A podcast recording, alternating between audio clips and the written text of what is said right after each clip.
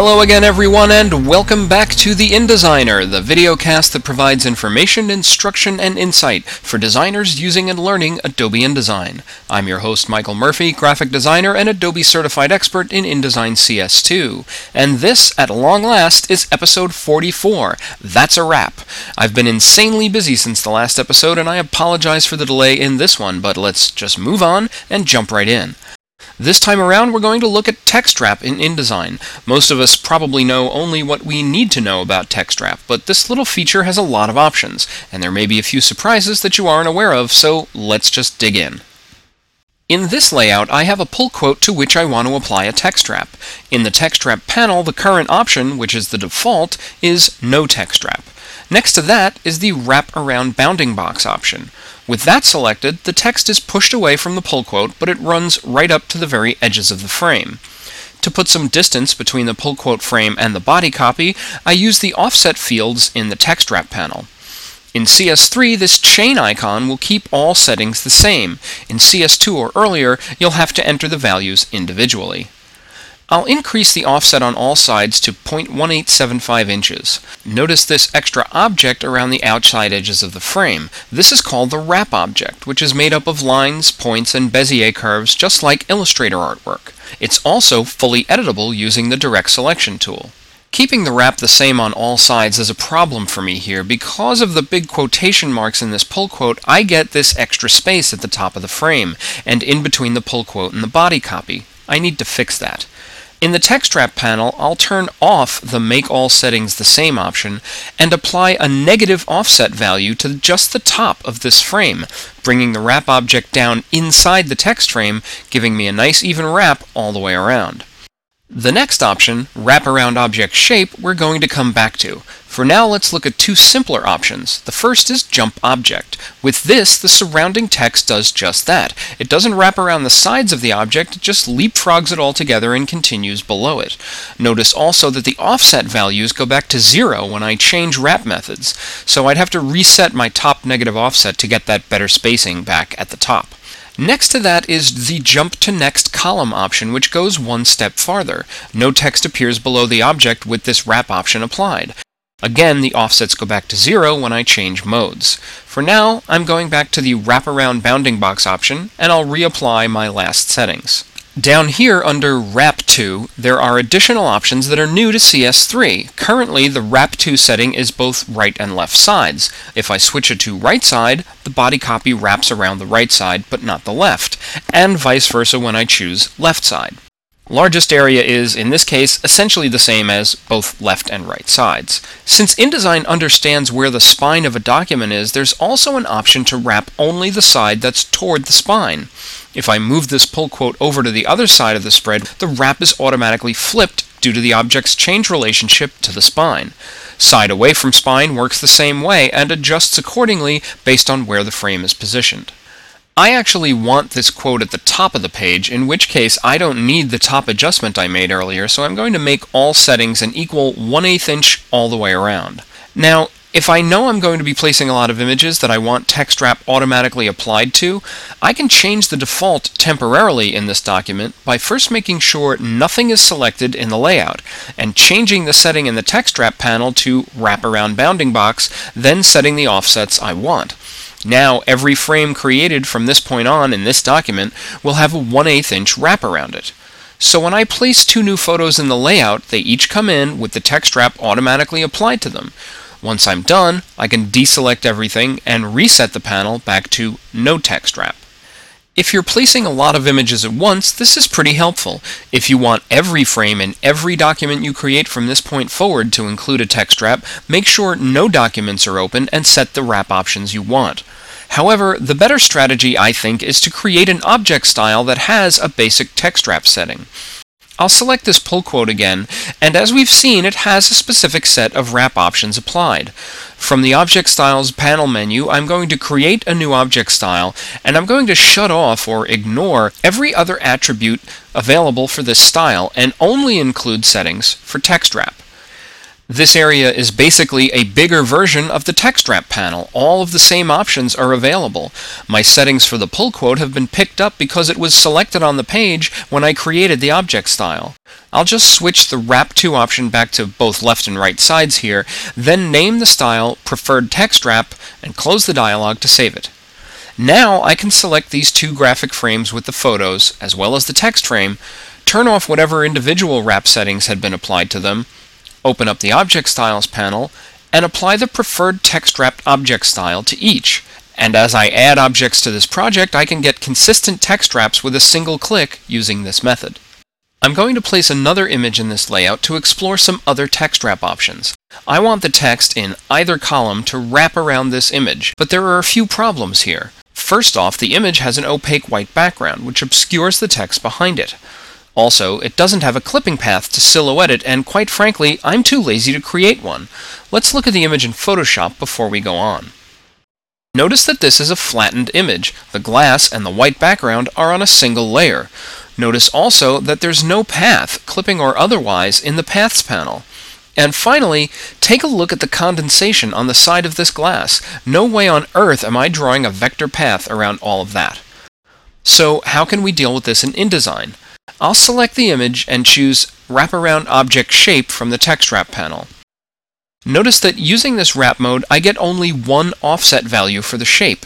Whenever you use this option, this is all you get. The offset value applies to every contour of the object. There's no top, bottom, left, or right. Also, this wrap object is still based on the shape of the frame, not the glass. Under Contour options, which became available when I selected this wrap method, it's set to Same as Clipping. Well, we've established that I don't have a clipping path in this image, so it considers the frame edges to be the clipping for this object. So I'll go change that to Detect Edges, and InDesign will look for edge pixels that define the image versus the white background. This is actually a pretty good wrap object, but there are some problems. Because the head on the beer is also almost white, InDesign doesn't do such a great job maintaining an accurate edge in that area, although it does exactly what I want all the way down the rest of the glass. At the bottom, however, it goes all squirrely on me again. It just doesn't know what to make of this reflection. And let's not forget the big picture. It still has a white background and is covering up my text. Solving that part's easy. I'll just move this object down to a layer below my text frames. This is one of my favorite things about text wrap in InDesign. Objects do not have to be on top of what you want wrapped around them. They can be behind it on the same layer or on any layer beneath it. This is why I don't draw clipping paths anymore unless I absolutely have no choice. Now my text is wrapped around the glass, however imperfectly. To get it just right, I'm going to go back to Photoshop to get this just how I want it in the laziest possible way. Using the Magic Wand tool and a very low tolerance setting, I'll make a crude but good enough selection of the white around the glass, then invert that selection to get the glass itself. This selection's very rough, so I'm going to distance it away from the glass by expanding it out 12 pixels. That way, I keep all of my subtle details on the edge of the glass included in the selection. I'm also going to subtract the reflection area from this selection, then save it with the name Rough Glass Outline. That makes the selection an alpha channel, which you can see here in the Channels panel. I'll save the file, then go back to InDesign where it's updated automatically, and change the contour options from Detect Edges to Alpha Channel. InDesign automatically chooses the rough glass outline channel since it's the only one in the Photoshop document. Since I have extra space around the glass in that channel, I can make my offset value very very small to get the right wrap. And now the text wraps nicely all the way around the glass. But we're not free of problems yet. This wrap object is pushing part of my quote over the wrong way. Homer Simpson should be aligned right, but it can't be with this wrap here. To fix this, I get to use my second favorite aspect of InDesign's text wrap. With the pull quote frame selected, I'll go to the Object menu, choose Text Frame Options, and check the Ignore Text Wrap checkbox, then click OK. Now this frame is immune to any text wrap applied to this beer glass or any other object in the file, and my text is exactly where it's supposed to be. Let's take a look at an alternate layout of this spread to explore some other text wrap options.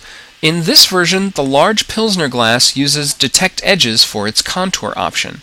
But since no type interacts with it up here where the white causes the wrap object to be a little funky, I have no need to fix that. The pull quote text frame still has ignore text wrap applied to it, so it can sit on top of this image and still remain unaffected. But take a look down here at the page folio.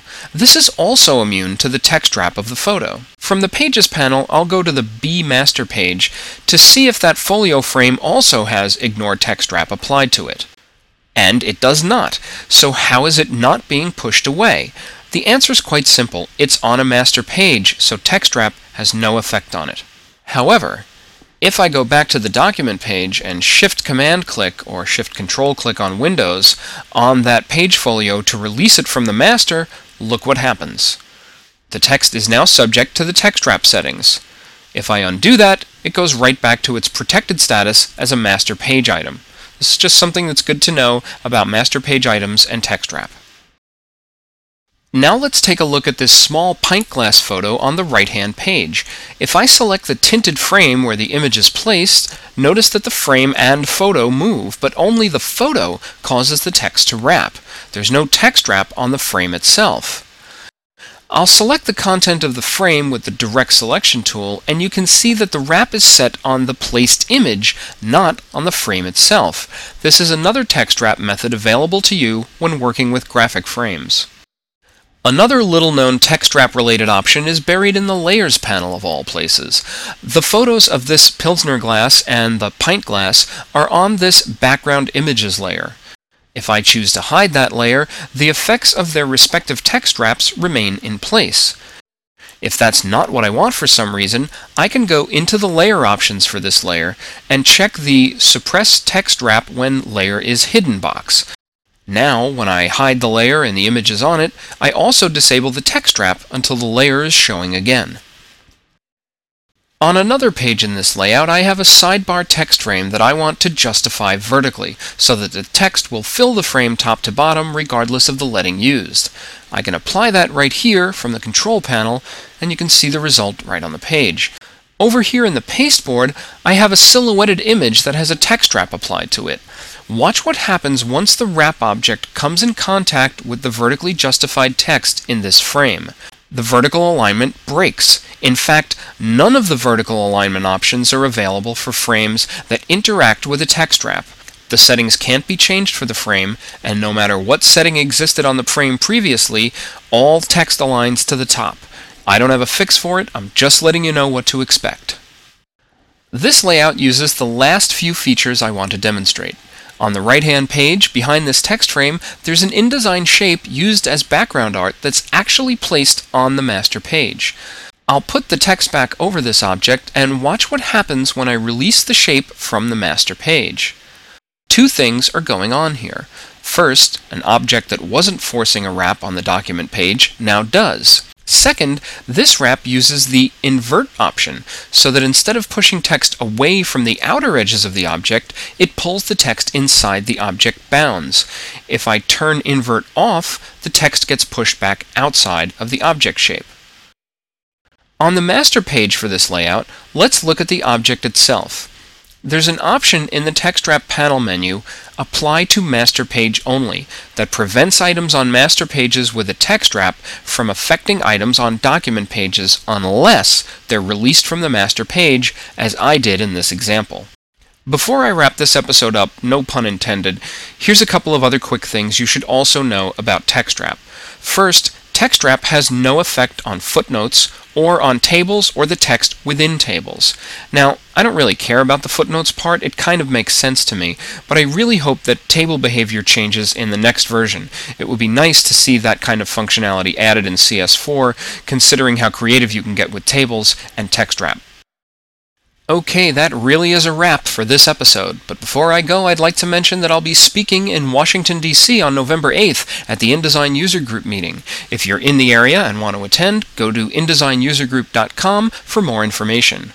I'll be back in a few weeks with a new video cast. In the meantime, feel free to post your comments or questions about this or any other episode on the blog at InDesignSecrets.com slash The InDesigner, and check out all the other great tips, tricks, and information on the site while you're there. You can also email me at info at theindesigner.com or look for me on AIM or iChat as the InDesigner. Until next time, this is Michael Murphy for the InDesigner Videocast and InDesignSecrets.com. Thanks for watching.